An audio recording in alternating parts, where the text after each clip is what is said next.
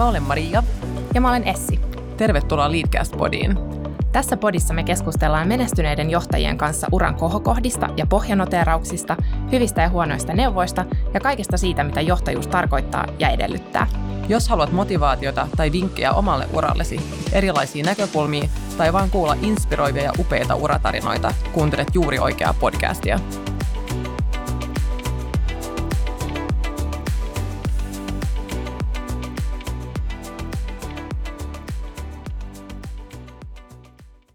Tänään meillä on todella kiinnostava vieras Mikko Leskelä, joka on teologi, rahoitustieteilijä ja strategiakonsultti. Tämä monitaituri ja lahjakkuus vaihtoi papin urahaaveen rahoitusalan, teki hypyn korporaatioista konsultointiin ja Excelistä ihmistieteisiin. Mikko toimii nykyään strategiakonsulttina perustamassaan Protomo-yhtiössä. Hän on kirjoittanut kirjan Ihmisoivallus, jossa avataan, miten ihmisyyden ymmärtäminen voi mullistaa kehittämisen organisaatiossa. Ja tässä jaksossa pääsemmekin kuulemaan lisää tästä sekä Mikon mielenkiintoisesta ja erilaisesta urapolusta. Ja Mikolla on kolme lasta ja vapaa-ajallaan hän harrastaa painon nostoa, vaikka omien sanojen mukaan ei uskoisikaan välttämättä.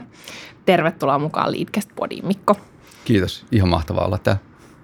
Mitä jos sun pitäisi sanoa vaikka pari-kolme merkityksellisintä asiaa sun elämässä, mikä on muovannut susta sut, niin mitä ne olisi? No, ensimmäinen on, että mä oon syntynyt todella omituiseen perheeseen. Mä, mä, mä oon syntynyt semmoisen perheeseen, jossa, jossa on tota, neljä kehitysvammaista sijaislasta. Ja mun äiti oli tämmöinen kehitysvammaa perhehoitaja. Ja, ja, ja, no, voi kuvitella, että lapsuus sellaisessa ympäristössä, jossa, jossa niin kuin, uh, kaikki aika ja energia menee niin kuin muiden hyvinvoinnista huolehtimiseen, semmoisen välittämiseen, se vaikuttaa ihmiseen. Sellaisesta olosuhteesta tulee aika usein teologia. Meitä on haukuttu ällöttävän empaattisiksi. Silti ei mitenkään voi päästä niin kuin välttiin. Että jos syntyy semmoiseen ympäristöön, niin, niin se jättää aika isot jäljet. Mm. Ja, ja tota, toinen semmoinen ehdottoman, ehdottoman niin kuin tärkeä, tärkeä juttu ää, mulle on ollut, ollut, ollut tota, aikanaan, kun mä tulin kirkon piiriin – Mä, siis mä löysin siis tota, kirkon semmoisena paikkana ilmasta itseni ja päästä esi, esi, esi, esille ja vaikuttaa ihmisiin. Ja sitten se oli, se oli jotain aivan, se oli todella mullistava semmoinen 15-vuotias hintelä, ää, tota, ää, hiljainen, hiljainen, hiukan varovainen kaveri, kaveri löysi yhtäkkiä se, että miten vuorovaikutetaan ihmisten kanssa silloin, kun mennään tosi syviin merkityksiin – miten kerrotaan tarinoita. Ja, ja, ja se oli jotenkin, se oli, se oli aivan ihmeellistä. Mä löysin semmoisen areenan, jossa, jossa tota, mä pystyin kehittämään ajattelua, ulosantia. Ja, ja, ja mä menin kirkon puolelle jopa semmoisen, että mä pidin siis tuhansien ihmisten tilaisuuksia, jossa, jossa tota, äh, olisi voinut kuulla niin kuin nuppineulan tippumisen lattialle. Että mä opin viemään ihmisiä tarinoiden kautta paikasta toiseen. Wow. Se, oli, se, se oli aivan mullistavaa, vaikka tämä kirkko – instituutiona on jäänyt vähän vähemmälle mun elämässäni jälkeenpäin, niin se oli semmoinen paikka, missä oppi tosi paljon. Ja niin nuorena. Joo, se on se, on se omituisuus. Uskonnolliset yhteisöt on siitä, siitä, siitä myös sekopäisiä, että et, et, et siellä annetaan siis hävyttömän nuorille ihmisille hävyttömän paljon tilaa ja valtaa. Ja joskus siitä tulee hyvää, joskus siitä tulee huonoa. Henkilökohtaisesti siitä tuli paljon, paljon hyvää. Ja mä en osaa sanoa kokonaisuutena, että onko sitä hyvä vai huono juttu. Itse nautin. Hyvä, se on pääasia. No susta tosiaan piti tulla pappi, mutta sitten seurakuntatyön arki ei vissiin vastannut odotuksia. Mutta miksi sä alun perin sitten lähdit opiskelemaan teologiksi? No se oli toi, toi, toi ylipäänsä toi lapsuuden ympäristö, jossa eli sitten mähän on kasvanut Etelä-Pohjanmaalla. Et, et meitä oli mun ikäluokasta, niin siis ei tullut yhtään juristia mun ylioppilaisia ikäluokasta Lapuolta. Ei yhden yhtä. Meitä lähti seitsemän teologiseen tiedekuntaan joka Oho. on siis aivan, siis aivan ihmeellistä. Ja, ja kaikkein hauskinta, kaikkein matemaattisesti lahjakkaimmat ihmiset lähti lukemaan teologiaa. Ja itse kuului, kuului heihin. Se oli, se oli meillä jonkinnäköinen semmoinen traditio, ja, ja, ja tulee semmoista vanhasta, vanhasta, jollakin lailla vanhasta kulttuurista, jos kirkko on tosi merkittävä ja läsnä, ja jossa, jossa tota, ää, ehkä, ehkä vanhoilla instituutioilla on isompi rooli, rooli niin kuin sivistyksessä ja tie, tiedon kerryttämisessä. Siis nyt jälkeenpäin ajatellen se on tosi omituista. Mutta sitten sit sä siirryit rahoitusalalle Joo. sen jälkeen, niin mitä, mitä tapahtui? me, tota, mä hyvin nopeasti huomasin, huomasin tehdä sen kirkossa jonkin verran töitä, että, että mulle itse asiassa ollut, ollut oikein tarkkaa ymmärrystä itsestäni eikä kirkosta, eikä oikein, että mitä semmoiselle, niin mitä kaksikymppinen nuori nyt voisi maailmasta ja itsestäänkään ihan kauheasti ymmärtää. Ja, ja kaikki ihmistieteet on siitä, siitä, siitä mielenkiintoisia, että et, et ne, on, ne on aika syvä matka omaan itseään, omaan ajatteluun, omaan identiteettiin ja tosi moni tällainen ihmistieteellinen tutkintoasema, että sä menet jonkinlaisena ihmisenä sisään, niin sä tulet täysin toisenlaisena ihmisenä ulos. Niin, niin, se vaan, niin se vaan käy. Ehkä enemmän kuin esimerkiksi kauppatieteessä. sitten mä äh, tota, äh, huomasin, että, että tota, mä olin opet, opiskellut todella pehmeitä metodeja, pehmeitä tiedettä. Ja sitten mä mietin, että mikä olisi sieluttominta mahdollista. mahdollista. Ja, ja että nyt kun siinä on kaksi juristia, niin me, mä valitsin oikeustieteiden ja rahoitustieteiden väliltä. Ja päädyin siihen, päädyin siihen, päädyin siihen, että rahoitustieteet on vielä sieluttomampaa, koska sillä oli vielä vähemmän tämmöisiä niin kuin yhteiskunnallisia sovel- sovellutuksia. Ja, ja, ja se oli myös nopeampi opiskella. Mutta aika ääripäähän sitten menit kyllä. Joo, menin, menin menin. Ja, ja kyllä, mä, kyllä mä tein siis, mä en ajatellut siinä kohtaa niin, että, että mä otan nämä kaksi metodologiaa ja mä yhdistän nämä, vaan mä lähdin hakemaan jotain aivan uutta. Miltä se sitten tuntui? Tuntuuko se todella uudelta ja erilaiselta vai? Kyllä se, tota, niin kuin kaikki kunnia kauppatieteet ja rahoituksen laitosta, laitosta kohtaan, mutta se on tosi erilaista. Siellä ei koskaan kysy, kysy mä, mä pistin sen oikein huomioon, mä puhuin siitä paljon ystävilleni, että kun kun niissä opinnoissa ei koskaan kysy, kysytä asioiden merkityksiä niin kuin sille perimmäisessä mielessä. Sulla on vaan joku juttu, joka esitetään tietona, että näin se on, ja sitten sä opettelet soveltamaan, soveltamaan sitä. Äärimmäisen tärkeää, siis aivan välttämätöntä, että voi vaikka bisneksessä menestyä, on sen kaltaiset taidot. Mutta onko se riittävää? Ja sitä mä aloin kyse, kyseenalaistaa sit, sit siinä jo opiskelun aikana, mutta hiukan myöhemminkin. Omituista, se oli aivan toisen, toinen maailma. Mm. Sitten kauppatieteet ja kaup- kauppatieteen, niin kuin kauppakorkeakoulu on vähän semmoinen kuin iso high school. Se oli omituista mennä sinne kuulla, kun ihmiset puhuivat, että kuka on suosittu ja kuka ei ole suosittu. Humanistit ei puhu tuollaisesta. Humanistit puhuu siitä, että mistä saisi rahaa tai töitä. mistä, mistä oikeiksi puhutaan? Mä en muista enää. Mutta kuulostaa hyvin erilaiselta kyllä. Kyllä. No sitten sä menit töihin ja jossain vaiheessa olit Nokialla ja teit yrityskauppoja. Joo. Millaista se oli? erityisesti niin kuin teologin taustalla. Se oli, se, niihin aikoihin se oli aivan mahtavaa. Siis 2008 Nokia, Nokia oli yrityskauppa ja me, me tuota, se pääsi tekemään, tekemään tosi kalliita isoja virheitä. Siis se, se, oli, niin kuin, se, oli, se oli tosi hyvä koulu. Mulla oli mielenkiinto, siis aivan mahtavat kolle, kollegat, tosi hyvä semmoinen itse tekemisen mentaliteetti myös Nokia, että me ei kauheasti käytetty, käytetty pankkeja aika isoissakin transaktioissa ja, ja, ja tota, mä, mä, olin, mä olin aivan, aivan siis omissa ajatuksissani niin kuin todella huipulla siinä, että minkälaisia taitoja mä haluan, haluan kehittää. Ja, ja, ja sitten mulla kävi tosi kohtalo, kohtalokkaasti. Mä satuin silloin törmäämään tota, tällaiseen niin kuin antropologiin tai sosiaalipsykologiin, joka oli lähtenyt strategiakonsultointiin. Ja kun se kuuli, että mä oon yrityskauppoille teologi, niin se kysyi, että, että kai sä oot ymmärtänyt yhdistää noin. Mä en tiennyt, mitä se tarkoittaa. Ja, ja sitten siitä alkoi semmoinen pieni matka, niin kuin, äh, hidas matka niin kuin opiskella lisää, hiukan niin kuin sivistää itseäni ja hakea näkökulmaa ja oppia jollakin lailla yhdistämään tämmöinen äärimmäisen kova, äärimmäisen pehmeä. Aika mahtavaa, että sä oot saanut tuollaisen, niin miksi sitä nyt voisi potku, potkuksi tai miksi Joo. sitä voisi kutsua. Että... Mutta mut se on ihan, siis se on aivan puhdas vahinko. Mm. Mä, mä, mä, mä, tuota, mun koko urani ylipäänsä on niin kuin täynnä semmoisia onnekkaita sattumia ja vahinkoja, jotka varmaan perustuu vaan sille, että, että, että tota, mä katson ja mä puhun ja mä kuuntelen tosi, tosi paljon ja, ja että mulla on sattunut tosi monta hyvää sattumaa. Ne olisi voinut jäädä sattumattakin. Mutta mä usein, että, että, että sattumia kyllä sattuu sellaisille henkilöille, jotka on avoimia niille Joo. ja valmis ottamaan niistä niin kuin kiinni. Että sä oot varmaan sit ollut semmoinen ihminen. Joo, kyllä. Ja sitten samaan aikaan on tosi vaikea ottaa kunniaa semmoisista asioista, jotka, jos niin huomaa vaan, että on käynyt tosi hyvä tuuri, että on törmännyt tietynlaisiin ihmisiin. Ja, ja tota, ja, ei, ei, ei, ei tästä niin kuin pääse selvyyteen, mikä on johtanut mihin, mihinkäkin, mutta kauhean selkeät suunnitelmaa ei ole ollut ja sitten koko ajan on, on aivan mielettömiä oivalluksia koko, koko, koko tämän niin kuin lyhyen uran varrella jo. Hmm. Jo yhdessä meidän haastattelussa puhuttiinkin siitä, että, että luck comes to the prepared. Joo. Se ehkä liittyy just tähän. Joo, kyllä mä uskon, että Onni suosii niin kuin hyvin valmistautunutta. Mm. Joo, se oli tämä Pia Aaltonen Forcell Outokummulta. No sä oot tosiaan nykyään strategiakonsultti ja Protomo-konsulttiyrityksen toinen perustaja. Joo. Niin kertoisitko meidän kuulijoille, että mitä Protomo tekee ja, ja miksi, eli yhtiö, yhtiön ah. olemassaolon tarkoitus? No, mielelläni, aina, aina kun joku, joku kysyy. Me ollaan erikoistuttu ratkaisemaan semmoisia ongelmia, joita ei pysty ratkaista ö, kovalla datalla.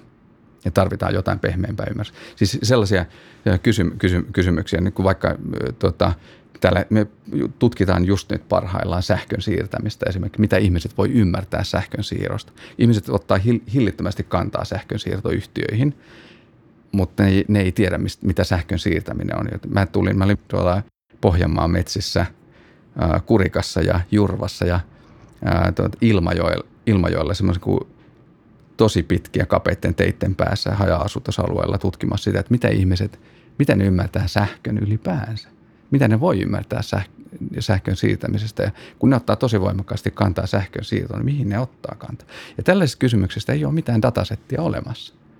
Se et voi ratkaista. Se, vaikka jos kaikki, kaikista Suomen sähköasiakkaista, kaikki mahdollinen data, mikä on jollakin lailla niin kuin, käsiteltävässä muodossa, sä et pääse tällaisen kysymyksen äärelle. Me ollaan erikoistuttu. Meitä on 11 henkeä erilaisia ihmistieteilijöitä, osa väitelleitä, osa, osa niin kuin minä, maistereita ja, ja hyvin se moninainen joukko. Ja mikä saa sinut perustaa oman yrityksen? Mä olin toisessa yrityksessä, joka oli tämän, tämän alan, alan, alan tekijä, niin, niin semmoista kuin Gemik. Mä olin työntekijänä ja osakkaana ja Gemik on siis valtava globaali menestystarina. Ja, ja tota, kasvoi niin suureksi Jenkeissä, Jenkeissä ja Keski-Euroopassa, että ne päätti lopettaa Suomen toiminnot. Ja, ja tota, mulla on rakkaus suomen kieleen. Mä vihaan työmatkustamista. Mä vihaan aikaerojen ylityöskentelyä.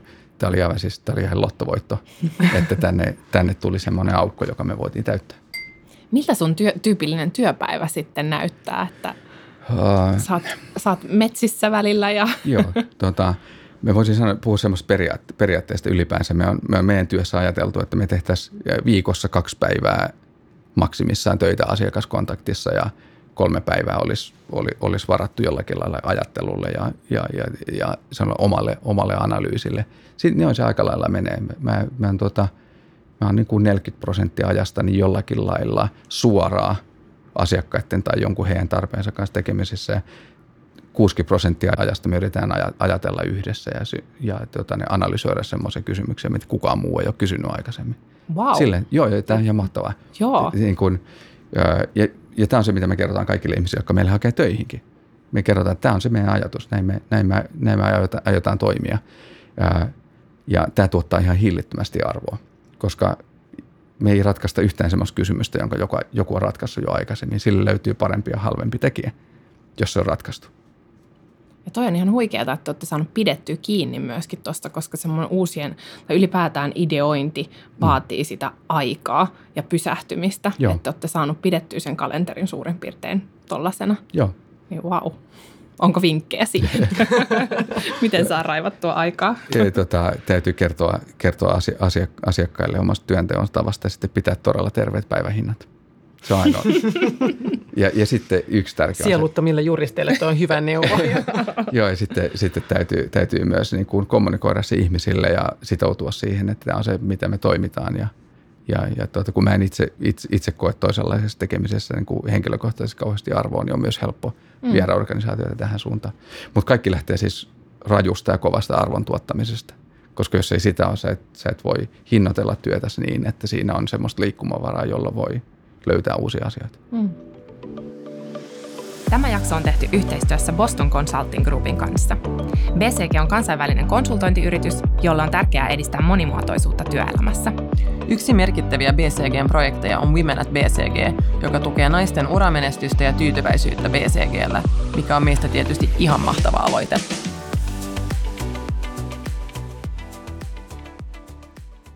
No sua haastateltiin Hesarissa ja, ja silloin huomioitiin sun teologitausta ja, ja sä oot sanonut, että sun työssä sä käytät enemmän teologin kuin rahoituksen työkaluja. Tämä on tosi kiinnostavaa, niin, niin missä mielessä sä, tä, sä tätä teet? No ensinnäkin ihan, ihan sillä, siinä mielessä, että mä tutkin että me tutkitaan hyvin paljon uskomusjärjestelmiä, se miten, minkälaisia asioita ihmiset uskoo ja pitää, pitää totena, mikä on ihmisten ymmärrys, ymmärrys tota, maa, maailmasta, ympäröivästä maailmasta. Ja se on aika lailla sellaista, mitä, mitä teologit yleensä, yleensä tekee. Teologi, teolo, teologinen tutkinto on hyvin paljon myös kielitieteellinen tutkinto.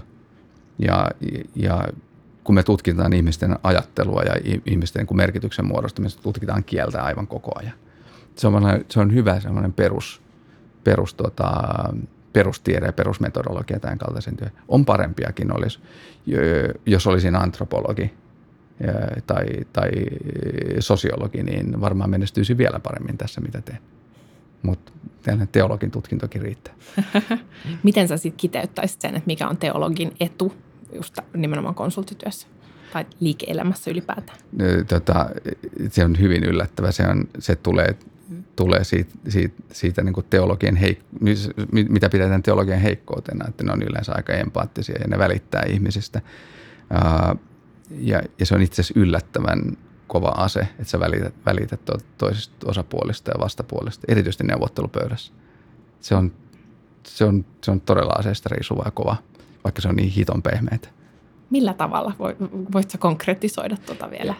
No, sillä lailla, että meitä on viritetty aika lailla, aika lailla tuota, tulkitsemaan toisiamme siitä, että ollaanko me tosissamme siitä, mitä, mitä, mitä me, mitä, mitä me sanot, sanotaan, voiko, voidaanko me luottaa. Siis koko ihmislajin menestys perustuu siihen, että me on opittu jollakin lailla tekemään ventovieraiden kanssa yhteistyötä ja luottamaan, luottamaan heihin. Ja jos sulla on semmoinen heikkous kuin mulla, mulla, mulla tota, on, että et mä hyvin paljon tykkään ihmisistä ja välitän heistä, niin sitten on tosi vaikea piilottaa. Ja, ja se vaan jollain lailla näkyy semmoisissa tilanteissa, jotka yleensä on tosi kärjistyneitä ja tosi vaikeita, vaikeita, tota, vaikeita päätöksentekotilanteita. Mietitään, että kenen etua tässä, tässä ajetaan. Niin, niin tota, se jos hakee monesti muiden ihmisten hyvää, niin se vaan näkyy. Hmm. Ja sä varmaan sit myös kannustat sellaiseen avoimuuteen, että se on ihan ok, että se näkyy, että ei tarvitse peitellä jossain neuvottelutilanteessa sitä empatiansa. Ei, ei, ei, ei, missään, ei missään nimessä, koska sitten taas sulla on reunaehdot, joita sä ajat, ajat, ajat ja, ja, ja tota, niin kun, öö, ja sitten neuvottelukin on monella lailla kuitenkin kollaboraatio. Se on monella lailla kollaboraatio, jolloin se on paljon parempi mahdollisuus onnistua, jos, jos, tota, jos edes yhdellä osallistujalla on hyviä ajatuksia toisista. Mm. Ja siinä on usein se yhteinen tavoite, minkä, Kyllä. minkä takia mäkin tykkään neuvotteluista. Ehdottomasti. Mm. No, ootko törmännyt mihinkään ennakkoluuloihin liittyen sun teologitaustaan, kun mietit, että Suomi on aika tämmöinen professiokeskeinen Joo. maa, että ihmiset määritellään ja kategorisoidaan heidän opiskelemansa ammatin mukaan ja sitten heidän tavallaan kuuluu pysyä siinä kategoriassa läpi elämän.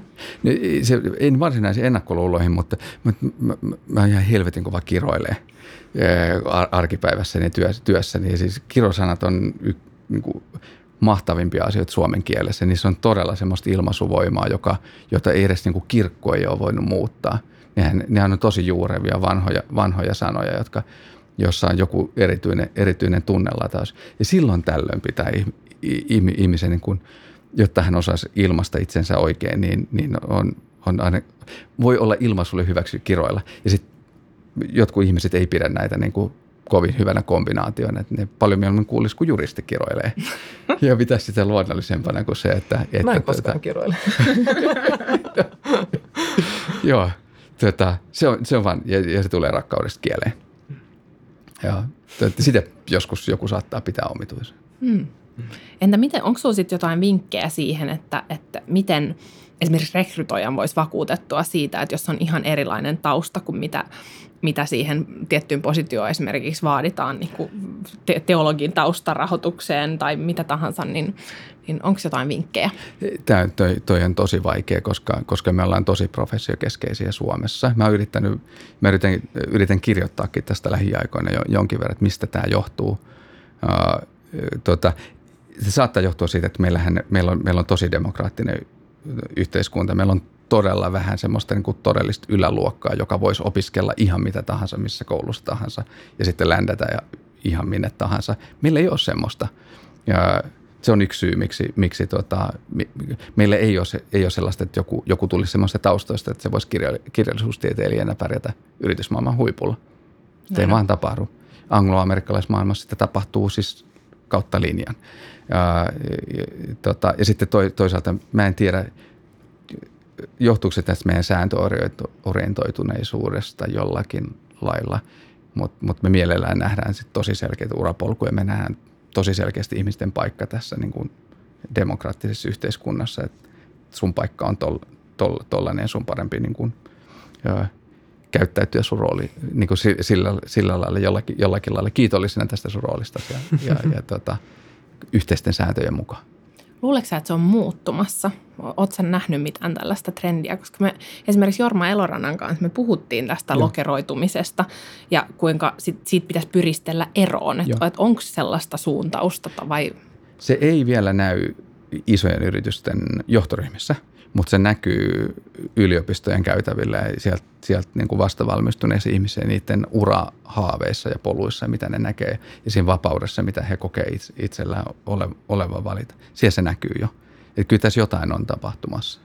Ja ehkä se, että on tavallisempaa tehdä monta uraa elämän Joo. aikana, että tämmöisiä urahyppyjä tehdään Joo. enemmän. Joo, toi pitää, paikka, toi pitää paikkansa ja, ja ylipäänsä kun erilaisten instituutioiden valta on mur, murtunut hy, siis come on, siis meidän, meidän ikä, ikäluokka, mä oon 43, tota, mä oon just siinä rajalla, että uskaltaako eläkelaitoksi, niin kuin siis eläkejärjestelmään luottaa vielä, vielä ollenkaan. Ja mä tiedän, että mua kymmenen vuotta nuoremmilla ei ole mitään syytä luottaa siihen. Kai, tosi moni asia, asia, mitä lapsuudessa on oppinut, mitkä on niin kuin hyvän suomalaisuuden peruspilarit, ne on rikkoontunut jo, jo, jo, jo jollakin lailla. Ja sitten ihmiset on kääntynyt ajattelemaan, erityisesti vähän itse nuorempi ikäluokkaa näkee – en, en, enemmän, tuota, mikään instituutio ei voi taata sulle sen tasasta kehitystä, niin ihmiset koko tämmöisiä portfolioita. Mm. Elämästä tulee portfolio niin erilaisia riskejä, jotka sitten, josta sitten erilaiset työpaikat, erilaiset koulutukset tasapainottaa toisiansa ehkä paremmin. Mm. Niin kyllä, joo, se, tuota, kyllä, kyllä tällaisessa kehityksessä on paljon hyvääkin. Se avartaa varmasti sitä, mitä me nähdään toisissamme. No kategorisoinnista puhe, puheen ollen, niin jos miettii sun identiteettiä, niin koet sä, että sä oot teologi, kauppatieteilijä, strategiakonsultti, etnografi tai yrittäjä tai jotain ihan muuta? Tota, mä koen vahvasti olevani yrittäjä, mistä mä oon ihan hito ylpeä. Että et, et, voin sanoa niin olevani ja mietin sitä, että miksi mulla meni niin kauan löytää, löytää rohkeus, rohkeus tota, perustaa yritys. Öö, Mutta mut sen lisäksi mä, mun on tosi vaikea sanoa, mikä mä oon. Me, mulla on lapsuudesta asti ollut semmoinen renessanssi-ihmisen ihanne, että et, voi tehdä ihan mitä vaan. Et, ja ja työssä, työssäni mä vaalin tämmöistä tietynlaista niin metodiagnostismia. Eli, eli sä voit ottaa minkä tahansa metodin, jos sä oot, jos sä oot riittävän niin kuin, ö, en halua sanoa älykäs, mutta riittävän hereillä, riittävän taitava, ra, taitava ja näkemään asioita, niin sä voit käyttää melkein mitä tahansa metodia ja melkein mihin tahansa ongelmaan. Ja sitä, joo, mä oon metodiagnostikko. Sitä mä oon. Pelaatteko sitä tennistä kumpikaan? Mä pelaan tuo, jonkun verran. Tuo Taivanlahdellahan se, se kentän pyörittää se kundi, joka haastaa tuota, silloin tällöin jengi pelaamaan tuota, itsensä vastaan tuolla paistinpannulla. Hän pelaa paistinpannulla, vastustaja pelaa tennismailalle. Yleensä tämä kaveri voittaa. Hän on siis metodiagnostikko. Se on, se on, niin kuin, se on niin, sillä on niin hyvät niin kuin generalistin taidot siinä kentällä, että se voittaa minkä tahansa esineen ja se pieksee sut tenniksessä sillä esineellä. Toi on mahtava vertauskuva. Aivan loistava. Mun, mulla on paljon tota, sukulaisia musiikkialalla ja ne itse asiassa meidän sukujuhlissa, niin ne, ne siis käyttää mitä tahansa joo, soittimena. Joo, muusikot on, muusikot on tuossa hyviä taiteilijat yli, y, y, ylipäänsä. Joo. Suunnittelet sä yleensä uraa tai tulevaa? Jos miettii sun urapolkua tähän asti, niin se on ollut vähän sattumanvaraista tai sulla on niin käynyt hyvä onni. Joo, todella vähän. Todella, todella, todella vähän, vähän ja, ja, ja tämä on taas, tämä on ehkä mulle ominaista. Mä oon kohdannut tosi paljon ihmisiä, joita mä oon kadehtinut sen takia, että niillä on ollut niin selkeä näkymä tulevaisuudesta. Ne on aika monta kertaa päätynyt, päätynyt tuota, niin kuin BCG tai Hannes Neamanin tai tämän kaltaiseen yritykseen, yritykseen töihin.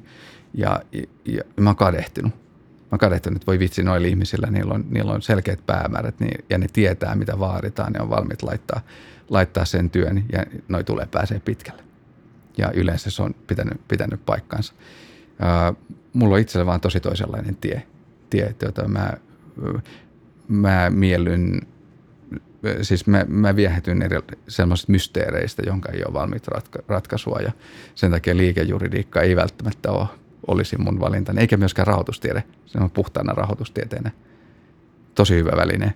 Juridiikkakin on hyvä väline, mutta ne ei vaan ne ei ole mun, mun päämääriä.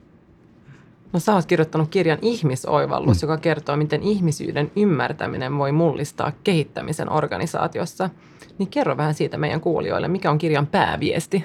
Kirjan pääviesti viesti on, on semmoinen, että jos sulla on, on tota, niin kuin strategiatyötä tekevillä ihmisillä, niin on aika lailla samanlainen työkalupakki ja, tuota, metodeita ja niillä on aika lailla pääsy kaikilla samanlaiseen dataan. Ja kysymys siitä, että, että – että jos sä rajoitat sun työskentelyä tuolla lailla, niin voitko se koskaan tuottaa mitään oivaltavasti erilaista kuin, kuin, kuin kukaan, kukaan muu, mikä, mikä strategiatyössä olisi aika tärkeää.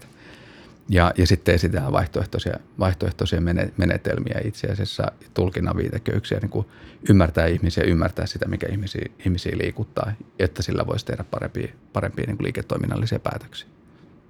Ja sitten puhut paljon kokemuksen merkityksestä, että miten se liittyy ihmisen arvoihin. Mm. Pystyykö se sitä avaamaan? Ja, tota, no, joo, tämä tulee siihen si, si, kysymykseen ylipäänsä siitä, että, että tota, mikä, mitä, mitä me voidaan tietää. Että nämä perinteiset strategiatyön menetelmät, ne, pyr, ne pyrkii muodostamaan todella tarkan kuvan jostakin. Me voidaan sanoa varmuudella, että tiedetään jo tiedetään jostakin asiasta, asiasta, asiasta jotakin. Ja se on vain yksi ulottuvuus, ulottuvuus niin kuin vaikka tämä sähkö, sähkö jota mä olen viime aiko, aikoina tutkinut. Asioita myös koetaan. Asio, asioilla koetaan olevan merkityksiä. Ja ne merkitykset saattaa itse asiassa ohjata huomattavasti enemmän ihmisten käyttäytymistä kuin, kuin mikään, minkä sä pystyt faktuaalisesti todistamaan.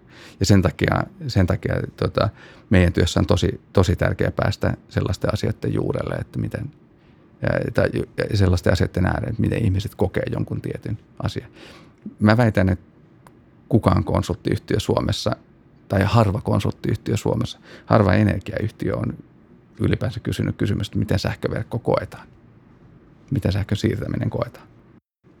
No, keskustellaan ihan hieman tuota tietämisestä ja sen Joo. rajoista.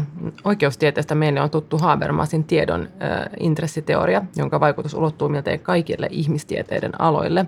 Ja sitten Wittgensteinin tietovarmuus ja uskomuserottelu filosofian tietoteoriasta. Ja mä sain ilon tutustua näihin mun väitöskirjatyön ohessa äh, viime vuosina. Mutta mitkä filosofit tai ajattelijat on eniten vaikuttanut sun ajattelumaailmaan tai maailman katsomukseen? Nyt, nyt, nyt, tota, nyt paineet kasvaa, kun tuntee tuon sun taustas, taustas niin kuin tota, niin, tie, tietoteoriassa. Me, kaksi semmoista, Edmund Husserl ja, ja, ja, ja, ja sitten Martin Heidegger, jotka on aivan siis totaalisia vastakohtia tuolle, tuolle teidän Wittgensteinille si, siinä, että, että tota, erityisesti Heidegger pyrkii – hän ei, hän ei tota, pyrikään ymmärtämään totu, totuutta sellaisena kuin se jossakin on, vaan hän pyrkii, hän pyrkii ainoastaan ymmärtämään näkökulmia totuuteen. Eli ei oikeastaan absoluuttista tietoa, vaan ainoastaan ihmisten merkityksiä, joita ne antaa, antaa jollekin tiedolle tai esineelle tai olemiselle. Ja, ja se, on, se on metodisesti aivan meidän, meidän ytimessä. Perinteinen strategiakonsultointi on tosi Wittgensteinilaista, jossa, jossa tota, ja Wittgenstein ja, ja sitten vaikka joku, joku tota, Karl Popper on siihen hy, hy, hy, hyvä tota, ja, hy, niin kuin, hänen ajatuksensa empiriasta niin kuin hyvin, hyvin sellaisia, sellaisia niin kuin suoraviivaisia ja, ja ajatuksena, että et, et sä luot hypoteesia, että testaat sitä jollain datasetille. Setille. Ja se on tosi tär- tärkeää. Mikään ei toimisi, jos ei, jos ei ihmiset osaisi tehdä, tehdä sitä. Meidän lähestyminen on tosi toisenlainen. Me tulkitaan niin kuin, ei mitään, tutkitaan ei mitään absoluuttista, pelkästään ihmisten merkityksiä ja suhteita. Ja nyt se omituinen juttu on, että se mikä ihmisiä ohjaa on heidän suhteensa asioihin, suhteensa toisiin suhteensa asioihin. Ja ne saattaa muuttua tosi nopeasti. Faktatieto ei, ei, ei kauheasti muutu. Ja sitten tullaan näihin kokemuksiin nimenomaan. Täsmälleen, täsmälleen näin ihmisten, ihmisten tota, koke, no, mietitään koko, koko Suomea tällä hetkellä, mitä, tää, mitä täällä tapahtuu. Mä tulin tuolta Pohjanmaan metsistä ulos. Se oli, se oli jollakin lailla hyvin järisyttävä kokemus. Mä en yhtään ihmettele, että, nämä ihmiset, ketä mä tapasin, niin saattaisi äänestää vaikka perussuomalaisia. Vaikka se olisi hyvin kaukana mun omasta, omasta maailmasta, niin mä asetuin heidän paikkaan, tutkin heidän tapaansa elää, heidän elämänhistoriaansa ja heidän kokemusta maailmasta. Me ihmettele yhtään. Ja siinä Ei. se empatia ja myötätunto on, on tosi tärkeässä roolissa, Joo. että sä pystyt asettua heidän saappaisiin. Joo, ja vaikka siellä, siellä tota keskellä metsää jonkun, jonkun tota oman ikäiseni maanviljelijän kanssa, kun istuttiin pöydässä, jos ei mua aidosti, jos me aidosti välittäisi ja mua ei kiinnostaisi niin kuin aivan pohjani myöten hänen kokemuksensa, hän aistisi ja mm. hän ei kertoisi mulle, mitä hän, miten hän maailman kokee. Mutta se on ihmeellistä, miten, miten, tota, miten me pystytään viettämään tuntikausia. Ihmiset aina kun niitä tulee haastattelemaan ihan kotiympäristönsä, niin ne sanoo kaksi asiaa. Voi kun täällä on tämmöistä ja mitäkään me keksitään neljäksi tunniksi juteltavaa. Ja sitten aika loppuu kesken jossain kohtaa. Mahtavaa. Joo, meillä on hyvin systemaattinen tapa lähestyä niin kuin tutkimussuunnitelma, miten me lähestytään näitä asioita, mutta, mutta tota, me annetaan ihmisille tilaa kertoa heidän omista kokemuksista. Ihmiset rakastaa kertoa heidän omia kokemuksia. Niin kuin minäkin tässä. Niin. Sitä on ihan mahtavaa. Hyvä. No sitä sanotaan, että tieto lisää tuskaa. Oletko sä samaa vai eri mieltä tästä? Tota, sen luuleminen, että itsellä on totuus, lisää tuskaa, erityisesti ympärillä olevien ihmisten tuskaa. Mä, mä en tiedä, tuota, jos, jos sä et semmoisessa positiossa ja sä ajattelet olevas oikeassa ja sitten sä katsot maailmaa, se on tosi tuskallista. Mä oon aikaa sitten hylännyt sen, sen lähestymistavan. Sehän on uskonnolle hyvin, hyvin ole niin kuin tavallinen tapa katsoa, että sulla on joku tieto, joka, joka, jonka sä oot omaksunut, joka on oikein ja sitten sä katsot kaikkea muuta ja maailma, maailma näyttää tosi ankealta se, sellaisesta positiosta. No sä kirjoitat parhaillaan nyt uutta kirjaa Joo. Alma Talentille bisnesantropologiasta. Joo. Niin voitko hieman avata kyseistä aihetta meille? Joo, me, me, tota, me kirjoitan kirjaa, jonka otsikko on bisnesantropologia ja muut ihmistieteet strategiatyössä, jossa me itse asiassa mennään noin niin kuin, ää, si, siihen, miten erilaiset, erilaiset lähinnä laadulliset menetelmät itse asiassa täydentää määrä, määrällisiä menetelmiä strategiatyössä ja mennään tapauskertomuksiin, miten joku maailman johtavat yhtiöt itse asiassa käyttää hyvin paljon laadullista tutkimusta tärkeässä päätöksenteossa. Se on tarkoitus olla erä, eräänlainen tämmöinen, vähän niin kuin taikuri kirjoittaisi kirjan, jossa se kertoo kaikki temppunsa. Siis niin kuin kir, kir, paljastaisi aivan kaiken. Ja, ja tota, mä joutunut tosi paljon luotaamaan omaa sieluni, onko tämä viisasta tässä kohtaa. Ja mä oon tullut siihen tulokseen, että mä oikein muuta voi – ja meidän markkina, meidän ala on niin nuori, meillä on niin paljon, paljon voitettavaa, niin voitettavaa ihmisissä, että, että meidän on pakko kirjoittaa auki kaikki, mitä me tehdään. Aivan siis viimeistä piirtoa myöten. Ja siihen musta tuntuu, että maailma on menossa muutenkin, että, että tietoa jaetaan paljon enemmän ja, ja ihan vaan ilmaiseksi. Omia, että et ei pantata sitä tietoa enää itsellään. Joo, mun, mun kollegani, kollegani tykkää kertoa aika paljon siitä, mitä personaatreenereissä on tapahtunut viime aikoina. Kaikki ohjelmat on ilmaiseksi, ilmaiseksi saatavissa. Mm. Parhaat personaatreenerit toimii niin, että ne kertoo aivan kaiken, mitä ne tietää. Mutta niiden ammattitaito syntyy siitä sun suhteesta häneen, kun hän valmentaa sua sillä ohjelmalla. Just niin. Ja siihen mekin luotetaan. Me ollaan, me ollaan niin hyviä siinä, mitä me tehdään. Siirrytään sitten seuraavaksi meidän sekuntihaasteeseen. Voi luoja. Onko sä valmis? On. Yes. Mikä oli sun lapsuuden haaveammatti? Näyttelijä. Mitä ensimmäinen työpaikka? Sofia Digital, joka oli tämmöinen multimedia- ja TV-firma. Wow. Mä olin Sämpylä lähetti. Oh, Okei. Okay. Entä missä sä oot erityisen hyvä? Ää, on aika hyvä kuuntelemaan. Entä missä on paran, parantamisen varaa? Kuuntelemisessa. Siinä ei voi koskaan tulla ihan, ihan parhaaksi. Näin on. Entä mikä on sun lempipaikka? Karunan kirkko. Mä oon käynyt siellä ainoastaan kerran elämässäni ja se on jäänyt mulla semmoisena, että mä haluan palata sinne jo, niin kuin jossain vaiheessa pidemmäksi aikaa. Entä mistä sä turhaudut? Siitä, kun joku joku ajattelee omistavansa totuuden. Mikä saa sun nauramaan? pieruhuumori lasten esittämänä. aikuisten esittämänä ei niinkään. Entä mikä on jokapäiväinen rutiini, jota ilman sä et voi elää? Se, että mä herään vähintään tuntia ennen muita. Mikä tahansa porukka, mitä tahansa ollaan tekemässä, vähintään tuntia ennen muita me herään ja valmistanut päivä. Se on aika ihana tunti varmasti. Oh, se on paras, se on pelkästään mulle itselleni. Mm. Mikä on sun salainen pahe? Äh, snookerin katsominen. Mä voisin katsoa päiväkausia. Entä mitä sä aina kysyt työhaastattelussa?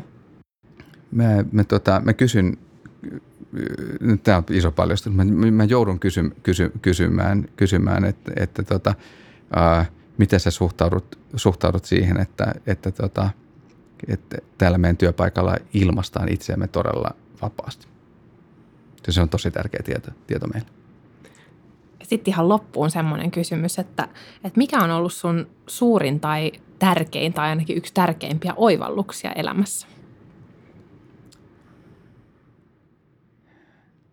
Var, yksi aivan, aivan suurimpia oivalluksia on ollut, ollut, ollut, ollut se, että miten ison osan meidän omista ongelmista me kehitetään itse omassa päässämme. Hmm. Todellisuus vaan on. Maailmankaikkeus on. Ja sitten sulla on joku positio siihen ja, ja se on aika lailla sun omaan pään kehittämä. Se on ollut tosi vapauttavaa huomata, että jossain asiassa, että näin, näin on. Kiitos Mikko, tämä on ollut tosi antoisa keskustelu. Kumpa saisin jatkaa pidempään. Saat tulla uudestaan vieraaksi. Kiitos paljon.